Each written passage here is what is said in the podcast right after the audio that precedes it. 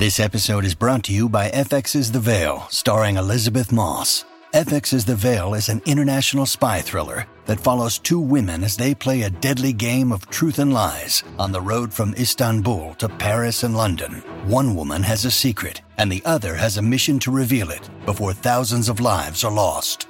FX's The Veil, now streaming, only on Hulu. Your brain needs support, and new OLLY Brainy Chews are a delightful way to take care of your cognitive health. Made with scientifically backed ingredients like Thai ginger, L-theanine, and caffeine, Brainy Chews support healthy brain function and help you find your focus, stay chill, or get energized. Be kind to your mind and get these nootropic chews at olly.com. That's O L L Y.com. These statements have not been evaluated by the Food and Drug Administration. This product is not intended to diagnose, treat, cure, or prevent any disease. Welcome to the New Books Network. In times of heightened national security, scholars and activists from the communities under suspicion often attempt to alert the public to the more complex stories behind the headlines.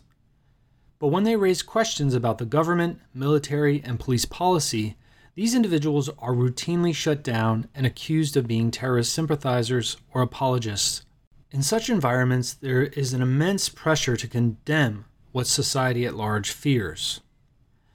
I refuse to condemn resisting racism in times of national security explains how the expectation to condemn has emerged, tracking it against the normalization of racism and explores how writers manage to subvert expectations as part of their commitment to anti racism. In my conversation with the collection's editor, Asim Qureshi, we discuss the culture of condemnation and the presumption of guilt, its psychological and physiological impacts, issues of trauma, white supremacy and racism as a system of power, structural racism's relationship to national security, prevent and countering violence extremism programs, cultural representation, the role of artists and performers, the afterlife of one's work or art, and advocacy to dismantle anti Muslim racism. I'm one of your co hosts, Christian Peterson, and thanks again for listening to New Books in Islamic Studies, a channel on the New Books Network. And now here's my conversation with Asim Qureshi about I Refuse to Condemn Resisting Racism in Times of National Security, published with Manchester University Press. Welcome, Asim. Thanks for joining me on New Books in Islamic Studies. How are you? Yeah, I'm good. Thanks, Christian, for having me. It's, uh, it's a real pleasure. Yeah, I'm really excited to to hear about this book. I refuse to condemn. Um, we have a tradition here on New Books and Islamic Studies to always uh, ask a little bit about our uh, guests first. So, um, could you tell us a little bit about your your background, uh, kind of how you got interested in, um, you know, Islamic studies broadly conceived of? Um, you you have a kind of uh, atypical uh, profile compared to many of our guests. So can you tell us kind of like what your roles are and a little bit about your your your past research and writing? Sure, thanks. Um, yeah, I mean, I guess you know to to begin with, um, you know, I'm I'm a a Muslim myself. Um, you know, my family have you know pretty much always um, since I was very young been kind of practicing Muslims here in the UK.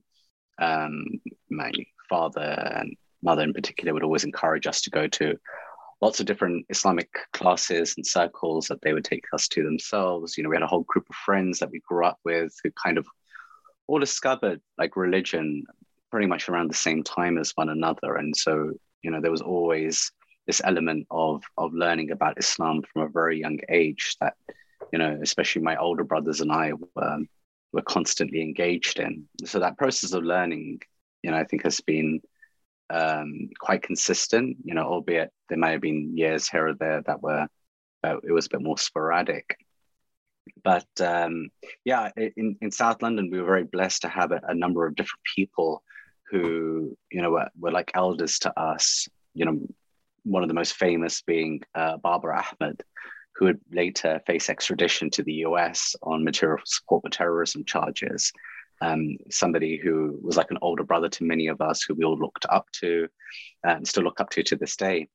Um, and yeah, I guess um, you know, somebody who who went into law uh, for my undergrad, because it's an undergrad here in the UK, and then having that intersect with the start of the war on terror, it really made me, I guess, question a lot about what I wanted to do with my life. So even though the subject that I was best at was corporate law, and I, I thought I had my life staked out in terms of going in that direction, really seeing the the images of men being sent to Guantanamo Bay, these these Muslim men in these orange jumpsuits with these black hoods over their head, it really um, encouraged me not to pursue a corporate law line. So I really changed all of my subjects to um, international human rights law, to Islamic law, to trying to understand um, why it was that this world had changed so significantly in the way that it had, in the way in which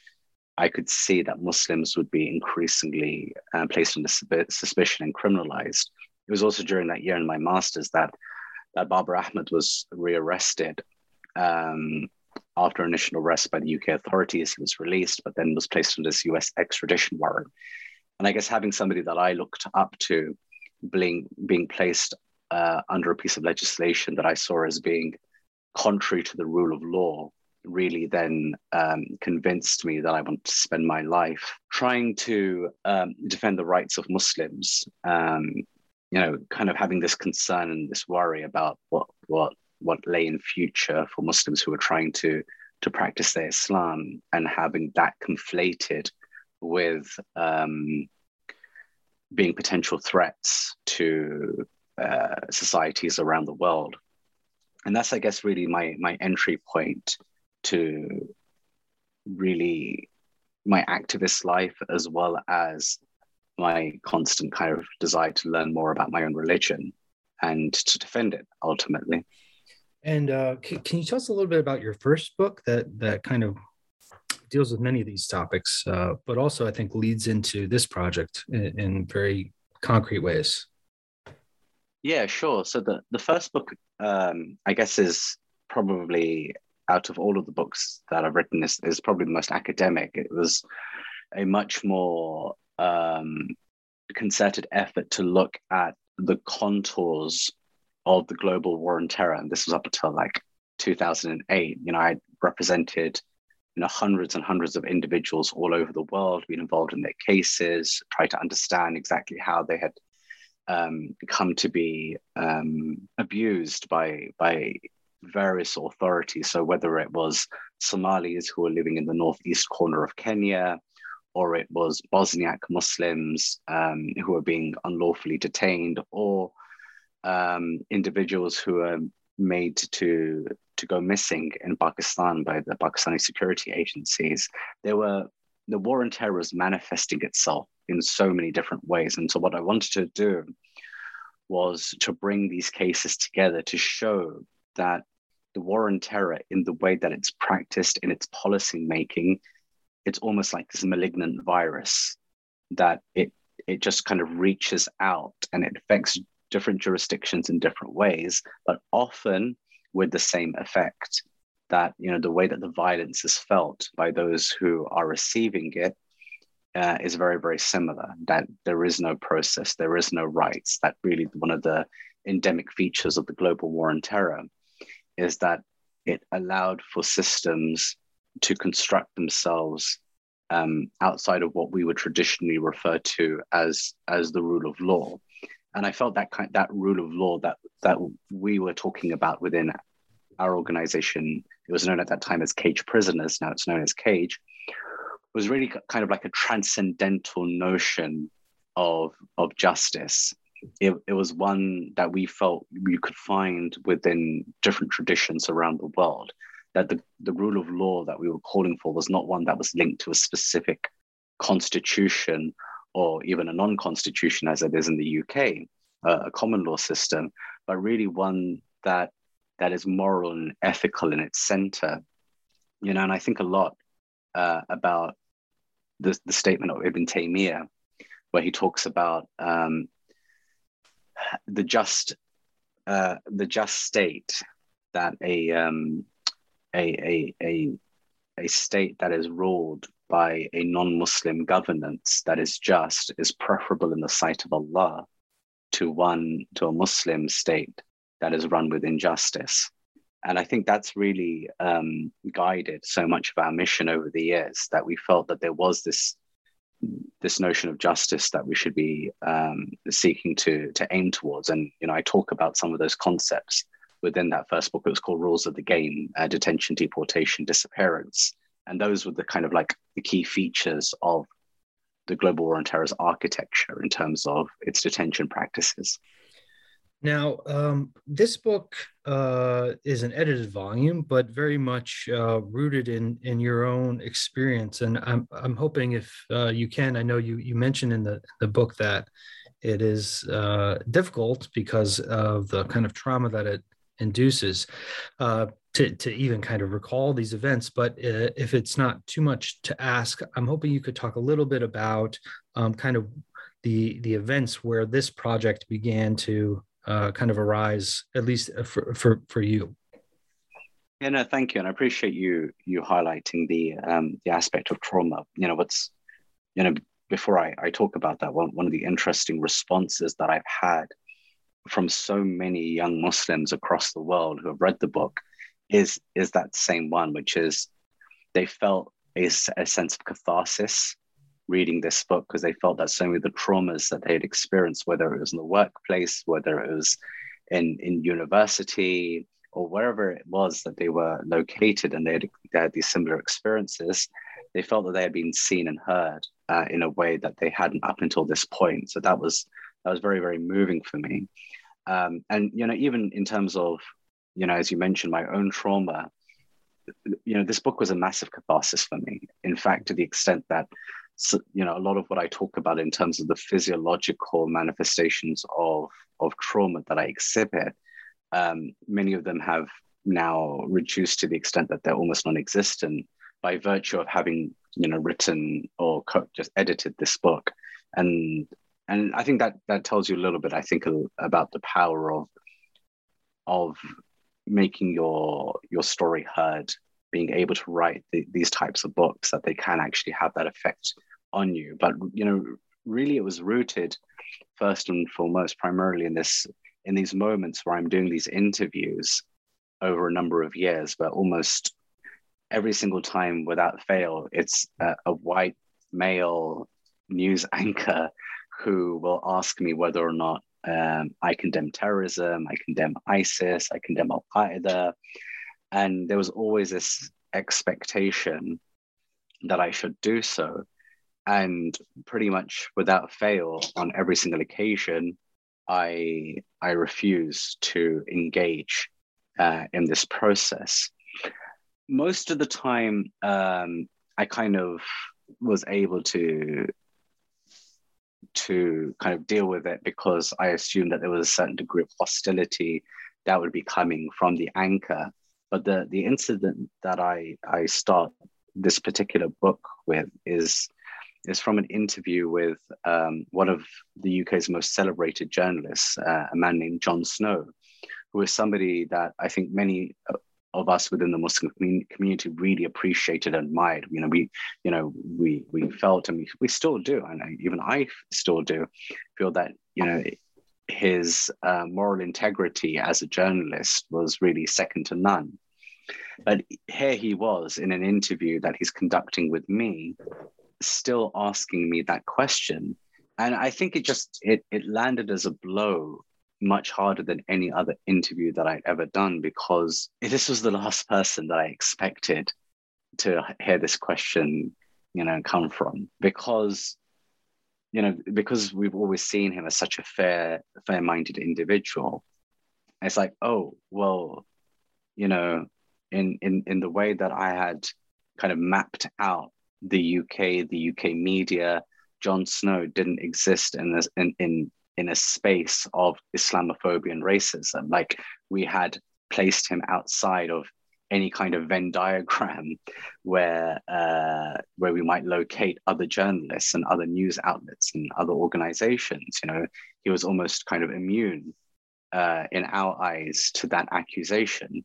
And you know, perhaps he still is, but in this moment uh, perhaps of weakness on his part, he was willing to regurgitate uh, that question. And, you know, like I think most of us speak about um, in the collection, these questions are not without consequence. Like when you ask that question, when he asked that question, whether or not I condemn um, ISIS or uh, Jihadi John or any of these these groups of people, what he's really asking is, well, as a Muslim, I'm not so sure about you. I can't be 100% certain that you don't support these people. And therefore, I need to ask you this question to be certain of that fact. And this is where I think the central, you know, kind of problem lies in the question itself, that it presupposes a lack of humanity. It presupposes a dangerousness that has to then be extinguished by the use of, of, of a specific formulation of words. And those that formulation is I condemn, I condemn unequivocally. And once you say those words out loud, then you are permitted to be included within the kind of, you know, fraternity of humanity again. And, and that's why, um, you know, those of us who wrote chapters in this book, we really felt that the question itself comes from a, a particularly racist place. Now, um, as you mentioned, the, con- the contributors are uh, all in you know very interesting ways, coming from from lots of different perspectives as well, which is great. Uh, both in terms of like gender, in terms of uh, um, geographical location. There's people from Australia, the U.S., the U.K um, and then also kind of um, combination of, of activists and scholars and artists and of course uh, those those identities can all be wrapped up in one as well. Um, can, can you talk a little bit about uh, you know how first like when you said we should all do this together? And and then uh, also like how did you come to bring these specific people into into this conversation, into this project? Yeah, thanks. Um, I think, you know, if I remember correctly, going back now, because it's been a while, um, and you know, somehow the, the pandemic has had this kind of like um, effect on on my brain where I yeah, um, I alone. can't I can't I can't make sequence of events as clearly as I used to be able to, and so I I I can't even remember if, if I started this pre-pandemic or not. I think it was. I think, you know, we started the project pre-pandemic. And it really just came out of um, having seen it kind of evoked too many times. Like I had, you know, I was seeing other people on on Twitter, on on Facebook, on on different social media platforms being subject to the same question. And every single, single time I saw it, it happen, it kind of brought me back to my own experiences. And you know i i you know i was just saying to myself that there are all sorts of contours to the way that this question is asked that i'm not really you know entirely familiar with or they they exist in different spaces and i want to get a better understanding of that. And so really it just started from me calling up um, activist and academic friends of mine asking them uh, what their experiences of this formulation of do you condemn were. You know, I spoke to people like Adam Elliott Cooper and Remi Joseph Salisbury, who you know who aren't Muslim. Um, they're the um, the two non-Muslims who contribute uh, to this collection, and they were talking about their experiences doing anti-racism work. You know, and Adam's case um, he's he's very much involved in in the music scene, and he was explaining how uh, to me how you know especially with with music like grime and drill, which is you know considered by the UK authorities as being like a a, a vector for for violent behavior that these types of you know music are then pathologized in order to show that there is you know some kind of dangerousness amongst certain communities and you know somebody who consumed you know a great deal of hip hop in in in the 90s especially um, you know, I was familiar with many of these arguments. You know, we had seen them with NWA, with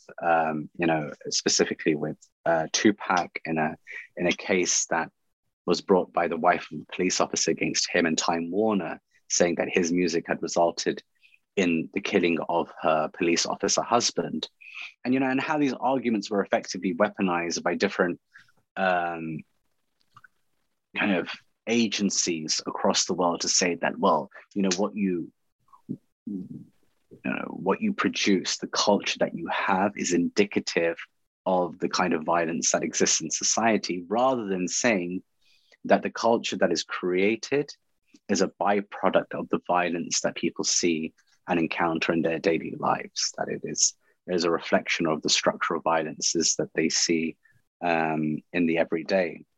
And I think that's that's so key to so much of what we were trying to do with this collection that we had all of these activists and these scholars who were operating in, in, in different spaces.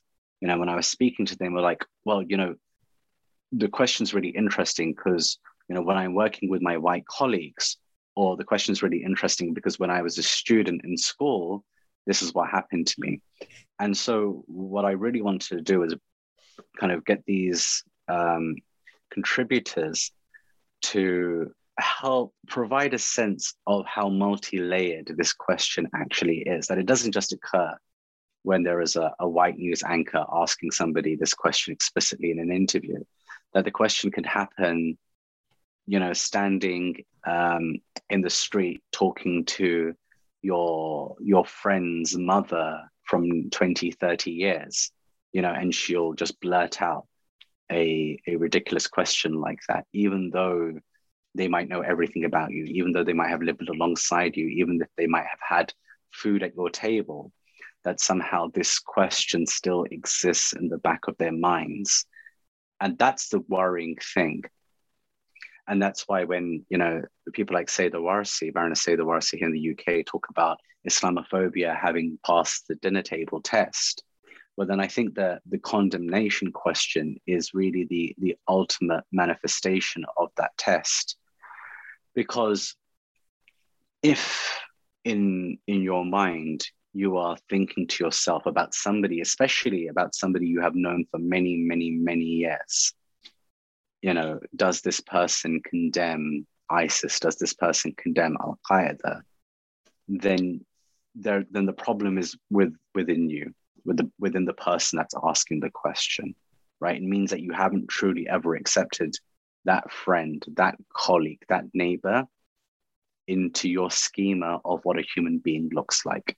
And that's why, for me, the condemnation question is the most dangerous question that can be asked because it's indicative of the frailties of our wider society. It's indicative of the um, uh, the constant Muslim question that there is about whether or not we can ever truly exist alongside the rest of these societies in the West. And of course, this, this collection is focused on, on the Western world, on the experiences that we have in the UK, US, and Australia.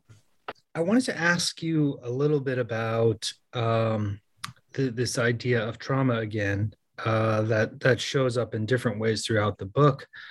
Um, and in the sense of um, the contributors and your, your, yourself, I'm sure you can speak to this from your own experience by itself, but um, many of the contributors as well, uh, there's an intersection between uh, the research or advocacy that they do uh, and trauma in the sense that uh, you, you have a great line in introduction that says, uh, as those fighting racism, we are simultaneously subject to its logic.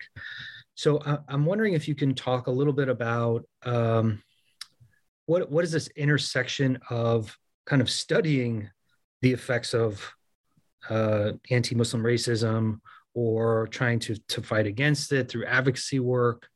Uh, how does that um, kind of uh, get processed through uh, personal subjectivity. I mean, I mean, what what are the kind of impacts of doing this kind of research or advocacy, and and how might we account for this kind of uh, almost this double trauma that's happening? I guess. Does that question make right. sense? Yeah, it does absolutely, and it's so interesting you asked that because I was literally reading um, the trauma testimony of, of one of our clients in Cage um, mm. just today, um, and you know he says that when you recount trauma, it is the the second round of violence that you mm. experience because the first one is is when you initially experience it. So you know a, a torture survivor when they when they experience the torture, of course they experience the, vi- uh, the violence very viscerally. But you know when when we when we talk about our traumas, we re-experience them as if they're happening to us. And you know when I, when I do a little bit of trauma training, you know um, I, I I try to explain to people how this ha- happens, and this is something that I think maybe men understand a little bit more uh, clearly or quickly. Uh, for example, if you if as a man you're watching some kind of slapstick comedy, and somebody um, gets a ball hit or something hit into their private area, every single man who's watching that moment, who has experienced something like that in their past, their instinct is to for their pelvis to move backwards and for their hands to come close to their private area in a protective stance. It's instinctive. Like you can't help but do it.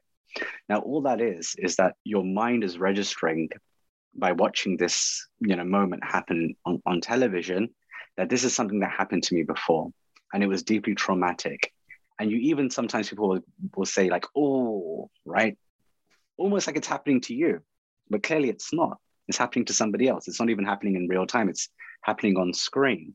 But the body protects itself and the body experiences the memory of what it felt like the first time it happened or however many times it happened.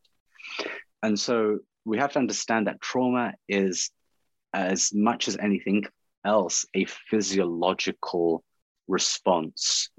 It's something that's encoded in our bodies. It's not just simply something that is um, kind of mental anguish. It's much more than that. It hurts. And so, you know, when when these scholars and these activists are are telling their stories, when they're talking about um, the different ways that they've experienced um, these difficulties, what they're sharing is actually something far more pronounced, something more profound, than simply we want to we want to tell you about how difficult all this is. And and that that all of that sharing comes out of an intense place of of love and care and concern for our communities. And that's why this book was never written as a um, well let's explain to um, you know those who don't understand how you can understand this better. This was ultimately first and foremost written in, and I think you can see that in the way that the essays have been written as a form of catharsis for our community, as a form of of healing, as a way for people to understand that they're not alone, but also that there are people who have been willing to challenge their their individual traumas through fighting back in different ways. And I, and I really do think that comes across very clear in the, in the collection this element of resistance, this element of, well, we're not simply going to take things lying down, that we are going to try and, uh, as best as we can, own our own narratives a little bit.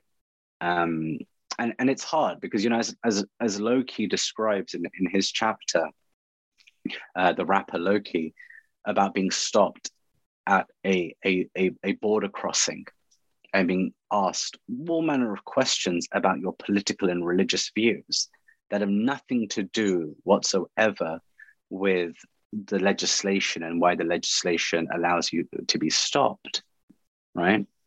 That you are actually powerless in so many of these moments. So, you know, I've been stopped at the border myself, like Loki, many, many, many times and it's it's so interesting because the legislation what it allows for you to be stopped under is for the police to make an assessment about whether or not you have been involved in the instigation preparation um, uh, of an act of terrorism right now what does that actually mean when they're asking you whether or not you pray five times a day it means within the the way that they've constructed the world that any kind of metric that relates to you being a Muslim is somehow linked to terrorism.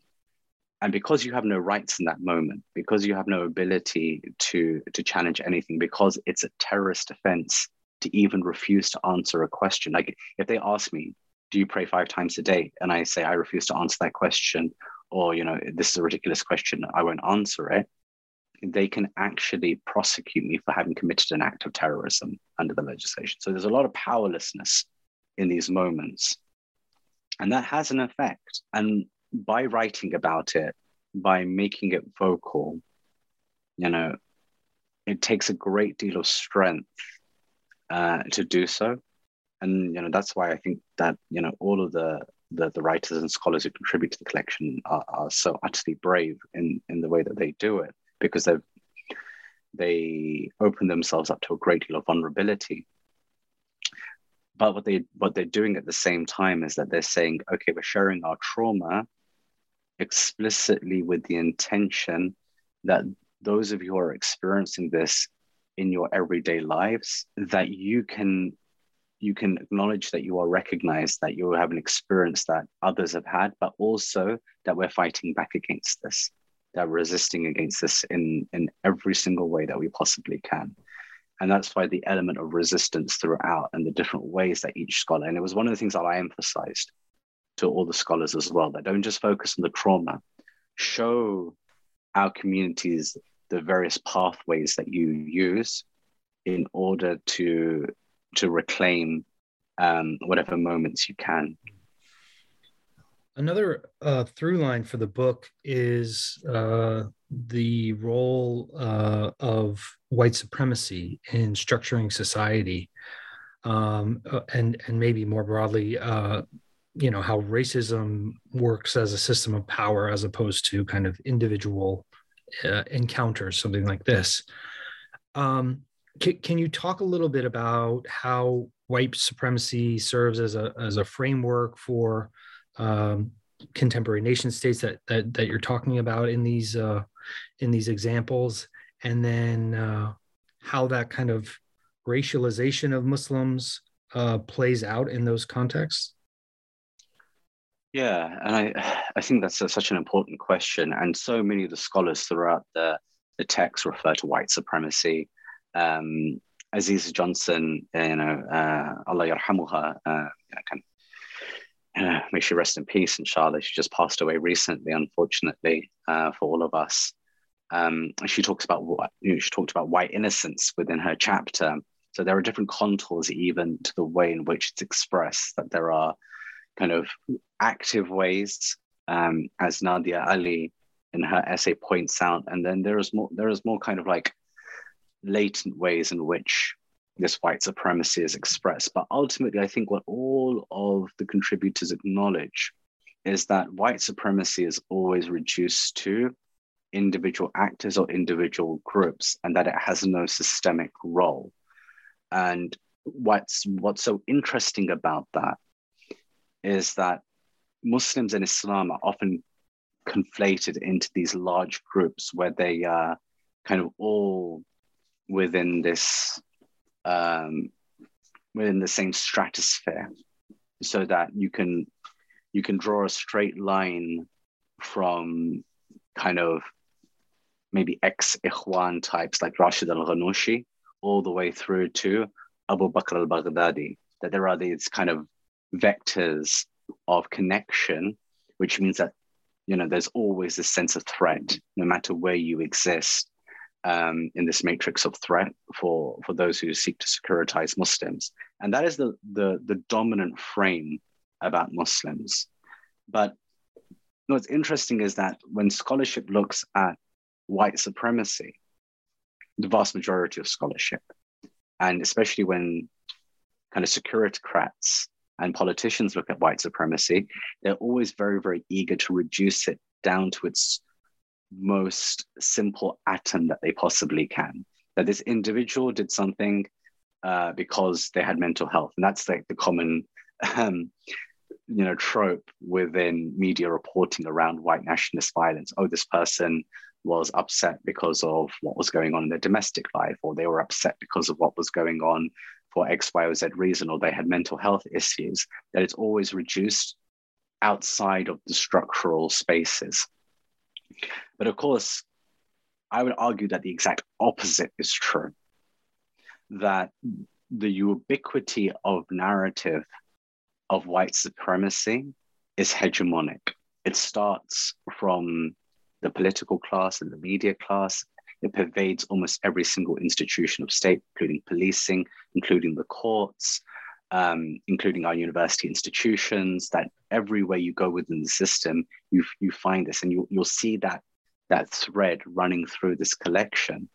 Whereas actually with Muslims, what you find is institutionally, you have almost a complete hegemony in terms of a narrative that goes against, um, you know, acts of political violence. So, for example, in the UK, you couldn't point to a masjid and say that that is a masjid that's promoting terrorism. That's a masjid that's promoting, you know, kind of like dissociating yourself entirely from uh, from the UK. It's it's so interesting that you know that we don't have a specific platform that you could really identify outside of a group like Al Muhajirun, whose numbers are, are infinitesimal. You know, we're talking about maximum 50 people in the UK out of a uh, maybe a three and a half million population of Muslims now in the UK. So the numbers we're talking about are very, very, very, very small. Whereas when we're talking about a system of white supremacy, we're talking about an entire edifice that, you know, has so many layers to it that even people who consider themselves very, very liberal can hold views that are entirely racist and you know extremely problematic but they're never problematized because it's seen as being part of normal uh, conversation. So for example um, the kind of strong anti-immigrant feelings that people have in the uk are never presented as xenophobic. They're never presented as racist because the underlying assumption is that you can't be racist if you hold these views because they're so normal within society. And that's part of the problem that we have. And I really think that, you know, so many of the scholars make that um, that very, very clear. You know, and and and as Sadia Habib uh, writes in her um, in her chapter, the racialized go-to Muslim, you know, she starts it as a letter to her dear white liberal friends. Okay, so there's there's an acknowledgement that you know these people are my friends. There are also these white liberals at the same time who are making demands of their relationship with Sadia that are, you know, ultimately uh, you know, they go against the spirit of what a friendship should be. And I think that's that's really worrying for for a lot of people who don't necessarily have a an understanding of what's going on in these moments, the power that ex- is exerted in these moments. You know, especially if you're working alongside people who uh, are more senior than you, who are expressing uh, their own contempt, their own anxieties about Muslims and Islam uh, in certain ways, but then you're still beholden to them because ultimately they can decide upon uh, upon your future. And that power relationship is so central um, to so much of, of the experience of that Muslims and people of color experience every single day. That oftentimes we end up being forced to be complicit in our own traumas because you know even the people who ostensibly should be speaking up for us are also complicit in the narrative of of hurting and harming us on a daily basis. Um, one uh, one phrase that I, I really like from the book that you you talk about is uh, what you call public safety racism, and mm-hmm. I think this gets at uh, this idea kind of gets at uh, how structural racism uh, is legitimized as necessary for national security. Um, so, can, can you talk a little bit about how this perspective plays out and uh, perhaps what the parameters um, or consequences of a kind of good citizen, bad citizen dichotomy, um, and especially how it how it affects Muslims. Yeah, sure. I, I, that was a phrase I think that Adam Elliott Cooper uses in his essay, which I then picked up on. Um, you know, this idea that somehow we're keeping society safe by introducing exceptional and harsh measures in order to police ideas, beliefs, and behaviors of specific communities in particular. And I and I and I'm so fascinated by this because the chapters were written, you know, all pre-COVID. But then COVID comes along, and it's like the whole public safety discussion flipped 180 degrees. So prior to COVID, you know, liberals would say something like, you know, uh, we have to respect freedoms, but ultimately we have to put public safety first. And so, you know, if we institute measures like control orders or we institute measures like CVE or prevent um, in order um, to curtail certain freedoms that we have, then it's a price that we all have to pay. But ultimately, that that price is never paid by white liberals. It's always paid by people of color. And in the context of the global war on terror, by Muslims in particular, we're the ones who, you know, when we get locked up for, you know, 14 days for a month, have our lives completely wrecked, even though we're found to be completely innocent. You know, when, you know, our children are taken out of their classrooms by counterterrorism police and questioned about their views on on the politics of the Middle East, right? Right. They say, well, nothing went further. They weren't referred any further. They weren't put through any kind of de radicalization program, but they don't understand the violence of that moment and how the relationship of that child to the state has fundamentally shifted forever. You know, I remember one of our cases in Cage, you know, a, a young boy who had a problem with his leg that went to the doctor, and the doctor started asking questions about ISIS without any reason whatsoever to ask him, except for the fact that he was Muslim. And that boy turning around and saying, you know, I would, I'm never going to go to the doctors again because I don't ever want to be subject to something like that, to that form of interrogation in my life again. And so the whole of society is recruited into this exercise of public safety. And what's so fascinating that COVID comes around and the entire debate switches the other way. So when those of us who are campaigning for rights turn around and say, okay, there is an actual existential crisis here, because that's the argument that was used against Muslims, right? That we're, we're living in a times of existential crisis. We need security measures in order to make sure that we're safe. Now we're seeing people die in their hundreds, in their thousands, in their ten thousands from a, uh, from a pandemic that has devastated the entire world. And so when so many of us are saying, you know, we really need to kind of curtail our freedoms for a certain period of time in order to make sure that people are safe, that our parents are safe, that the elderly are safe, that wider society is safe, our governments turn around and say, you know, we're, we're a nation that values its freedom. We're a nation that won't simply just accept having these types of curtailments in our lives because we want to get on with the with the process of living. We want the process of freedom. We want to feel freedom. Like you know we we value our freedoms. So when there's an actual existential crisis in front of you where we can actually see people dying on a daily basis and those rates and those numbers are increasing then freedom takes on this very very specific meaning and that for me, you know, I think highlighted how, you know, kind of white liberal society, how it places its own hierarchy of um, of importance on freedom. That while they knew in the heart of hearts that the curtailments and their freedoms that they were asking for would never really impact them, would never really affect them because they knew that those measures were only really being brought in for Muslims or for people of color. They were fine with it. You know, even if they knew in their heart of hearts that there wasn't really an existential crisis. But the moment this actual dying was taking place, then the narrative shifted.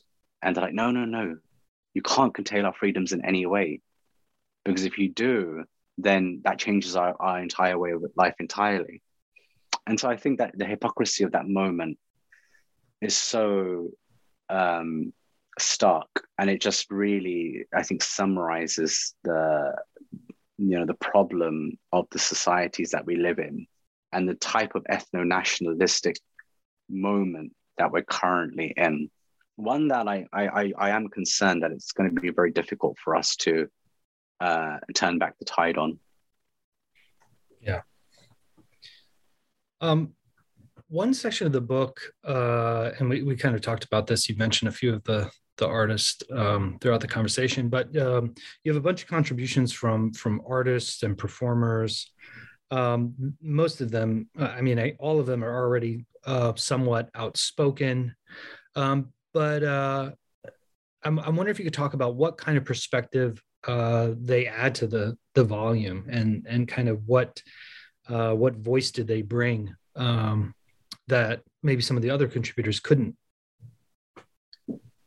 You know, um, for me, the um, that final section um, of of the book was one of the most powerful uh, in the collection as as a grouping. And and the reason for that is within the the contemporary debates and discussions around representation politics, we're always given this this view that you know simply by people of color or Muslims being represented, that in itself is an ultimate goal. That in itself is an ethic by which you know we should mark whether or not there is progress. So right now you have this kind of like extremely dire narrative in the UK around the Conservative Party leadership contest, where you have a number of people of color who put their names into the hat. I mean, a number of them have already pulled out. Nadhim Zahawi, Priti Patel um, have, uh, and you know, have already kind of fallen by the wayside in relation to uh, the leadership contest. But you know, the forerunner at the moment is Rishi Sunak, and the whole idea that well, you know, this is such a wonderful moment that we could have somebody who's a brown man in the highest office in this country. And when you're fighting racism and you're fighting systems and structures of structural inequality, of structural violence, and that's not just from kind of racist policies, it's also from um, kind of the way that neoliberalism has embedded itself into almost every single aspect of society, then to have a group of of you know kind of celebrities, and even if they're not kind of hmm. like the most renowned celebrities in the world, you know, but people who are looked up to, especially within the Muslim community, to have them write about how they have a set of ethics in the way that they produce and they perform that are central to to who they are in their art form, I think it helps to shift that entire discussion around representation politics. It helps us to see that actually the ethics of what you're promoting is more important than the um, than the tick box of diversity. But these guys go further. What they're talking about isn't just having ethics. They're also talking about resistance. They're also talking about willing to never be popular, willing never to become mainstream for the sake of holding true and firm to a central set of ethical guidelines in their lives, right? And, you know, for the most part, that is um, dictated to them by, by their faith in God, but also by what they see as their own political vision for a more just future. And I think that's so deeply profound um, to have in a collection like this that young people could come, they could read this collection, they could see, you know, people that I consider to be all uh, stars in their own right. And to learn from them, you know, when they say that, you know, it's not about just being there, it's not just about being present, it's not just about accepting every single invitation that comes your way. It's about using that platform that you've been given in order to, to shift the debate and discussion forward in a meaningful way, in order to use that platform to bring about some form of change. and you know, it's no it's no um, secret that I'm not a fan of of representation politics. I've written about it a number of times uh, over the course of you know the last decade. Um, you know, I, I do take umbrage with people who uh, believe that just having people of color in positions of, of structural violence will somehow improve a situation. I take the opposite view that actually having people of color in those positions can reinforce the structures of violence. So yeah, for me, it was it was uh, it was extremely moving to have such brilliant voices contribute uh, to this collection because I think they really help us to see how there are ways of existing and being and still maintaining a sense of public celebrity without having to to fall into the trap of becoming co-opted by the systems of violence that we're forced to exist in. Um, another kind of interesting issue uh, came up in um, in Lowkey's chapter, but uh, it's also something that I think you could probably relate to in the sense of um, uh, thinking about audience and then kind of the afterlife of either the art in Lowkey's case or perhaps past comments, past statements in your case, uh, in the sense of, you know, this kind of uh, what happens after uh, the art is out there, the comments are out there, right? And how those can be deployed in uh, ways that might be counter to the intentions of the the author, so to speak. Um, I don't know if this is getting too abstract, but it, uh, no, no. I, can, I can you maybe talk you a little bit about, uh, you know, can we can we account for that, and uh, or, or what can we do if if people use our work in ways that perhaps um, are c- contrary to uh, our, our objectives. Right. Wow. I mean, that's a that's a really great question, and Christian, and, and I appreciate you asking it. And I think it's really difficult to answer because I think, you know, I know for myself, and I don't want to speak about Lowkey out of turn, um, but I know that so many of my statements have been, you know, taken out of context and, and weaponized not just against me, but against my colleagues at Cage uh, quite regularly and consistently. You know, it's so interesting that you know those statements are jumped on, but nothing that I actually write in detail in in my books is ever engaged with, right? And so we know that this is a a, a, a constant and consistent tactic by by our detractors. Um, but all I can say really to that is that this is this is the environment that we're operating in, and that's part of the, the purpose of this book is to acknowledge that we we operate in an environment that is fundamentally unfair, that is fundamentally unjust, that is fundamentally racist and violent, and that we cannot control anything other than you know the way that we first and foremost relate to our own communities. That's why this book was never written with the emphasis of trying to convince others of an argument. You know, it wasn't, you know, I, I you know, I, I said to all of the authors, scrap the objective tone, scrap the need to write to convince, right? Just write for the sake that, you know, for, for the sake of that young person, that young, you know, black or brown person who is reading this book and is, is struggling with their lives so that they can see themselves written into pages in a way that feels emancipatory to them. So that's the first thing to write ourselves outside of the violence itself to, and to speak about ourselves outside of the violence, to, to, to see one another and to be able to communicate with our communities in a way that is effective and that gives them strength and power outside of thinking that the only way that you can be safe is in the eyes of the police, is in the eyes of the courts, or in the eyes of politicians. That to be to be um, condemned by a man like Boris Johnson could actually be something that could be seen as praiseworthy within the eyes of the community. And so that's what that's what ultimately we have to be in the business of. We have to be in the business of changing the way that we see honor, uh, honoring ourselves, honoring those within our communities, away from where power resides. That's really difficult work because ultimately, you know, power is power. And it projects the idea of its own fa- fairness. It projects the idea that it is the ultimate moral arbiter for what a safe and just society might look like.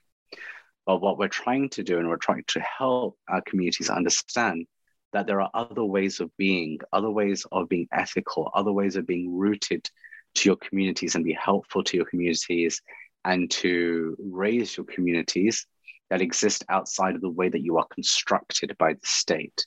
So even if the state is is trying to harm you, that you can still get by. You know, you look at an organization like Cage, for instance, that you know regularly has its bank accounts closed, that regularly gets vilified by the media, and yet 100% of our funding of our entire office, and we now have, I think, 15 paid members of staff, comes from the community and the community alone. We don't get grant funding, we don't get government funding.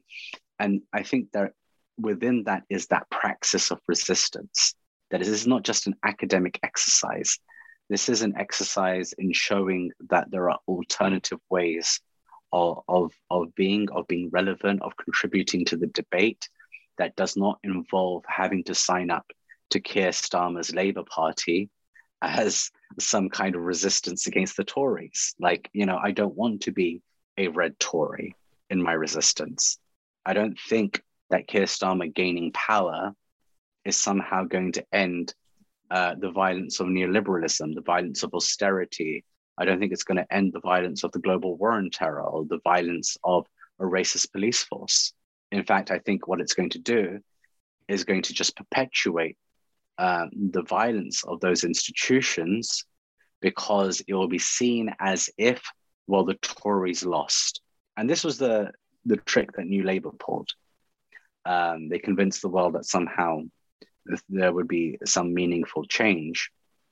And, you know, I think many of us believe that with the, uh, with the Human Rights Act um, uh, coming through uh, at the start of Blair's administration. But then you have to really look at everything that took place after that, which was a systematic dismantling of the rule of law and a, an impunity that was built in for all of our racist institutions. And Blair started that process. We should never forget that that it was a new within the UK context that it was a Labour government that really started the process of ruining our institutions so that they became constantly and complicitly uh, uh, involved in a system of structural violence. And so, you know, the moment that maybe we could have had some kind of meaningful change through perhaps a Jeremy Corbyn government, albeit, you know, um, I had my own reservations from certain perspectives. You know that that is past. And so now we have to think of an alternative politics you know outside of uh, a reform through labor you know what might that look like? And that's difficult to know but i think it starts from from our communities feeling a sense of strength about themselves first and foremost that they don't have to be beholden to power for any kind of meaningful change well there's so many things we could dive into throughout the book. Um, I, I, do want to give you the opportunity uh, before we start wrapping things up. If there's any other uh, kind of final thoughts uh, you want to offer about the the book itself, anything maybe perhaps I didn't ask that you'd like to uh, listeners to know about. I mean, I think you know what, what I want your listeners to know about this book is that you know the the chapters. You know, forget about my introduction. The chapters are short Okay, you could happily script my introduction without any issue and go and dive straight into any chapter that that suited you, and you would get a a flavor for what this book is about in in a very very personal way. And that is the beauty of the book. That you know these scholars and these activists are are really helping to highlight how this system works and operates in very personal ways, but ones that reflect the system and the structure as a whole. And I think that's where some of the uniqueness of the book is, especially because it's it's framed through this lens of this question of condemnation. And of course, for those you know who who are at the kind of the, the white liberal end of the spectrum, you know, I, I guess I'd I'd ask them to read this book and consider if they've ever, you know, asked themselves whether or not X, Y, or Z, you know, person of color or Muslim in their lives condemns black gangs or condemns Muslims in any way. And you know, if they have had that thought, then they should ask themselves why they've had that thought what is it about that friend or that colleague that elicited that response from them? And i think if if if our colleagues and our friends that they honestly ask themselves this question with like as much sincerity as they possibly can then i think it can it can really move things in a very very positive direction. I think it could really help you know us move past this this kind of um you know politics of um, of representation of people being involved in the academy, people being involved in your institution just because of the color of their skin. You know what your relationship to them actually looks like in a practical, real, and lived way, not just about the fact that you hired uh, somebody who was a different skin color or of a different religion.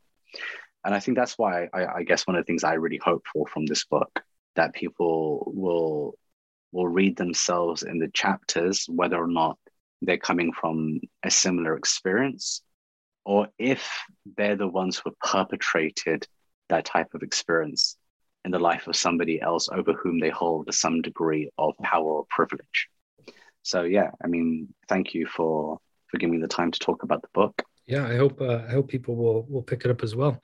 Um, but before I let you go, um, if listeners are sticking around this long, uh, I know they would love to hear um, where they can read more of your work. And I know you're very busy with uh, your kind of legal and advocacy work and behind the scenes work with Cage. Uh, but I know you're also writing other things. So can you tell us a little bit about uh, what you're working on that that people might be able to get their hands on down the road? Yeah, sure. Um, so I, I just um, published a paper arguing against um, the use of the word Islamism for Ummatics colloquium. So I hope that people read that and engage with it. There's already been a lot of really interesting discussion that, that that's come out of that paper, and I think that we're, we're going to be having that conversation for a long time. But you know, outside of that, you know, this year I've started working on a a book with a, a colleague on looking at the ways in which Muslim political prisoners, both in Egypt and in US custody, the way that they practice Islam in very, very difficult circumstances. I'm, I'm looking forward to, to sharing that research as we develop it over the course of this year. So yeah, hopefully uh, it'll be you know wonderful always to to get um, you know the views of others over you know anything that I've that I've written, um, you know any of the previous books, especially this book as the most recent one um, and yeah, to see if we can find ways of, of really shifting the debate in, in ways that are important and meaningful for us all. Great. Well, good luck, Asim. That sounds like a, a great project. I, I, wish you the best of luck and thanks for uh, making the time to talk about this book. Thank you so much, Christian. Really appreciate it. That was my conversation with Asim Qureshi about I Refuse to Condemn Resisting Racism in Times of National Security published with Manchester University Press in 2021. Thanks again for listening to New Books in Islamic Studies.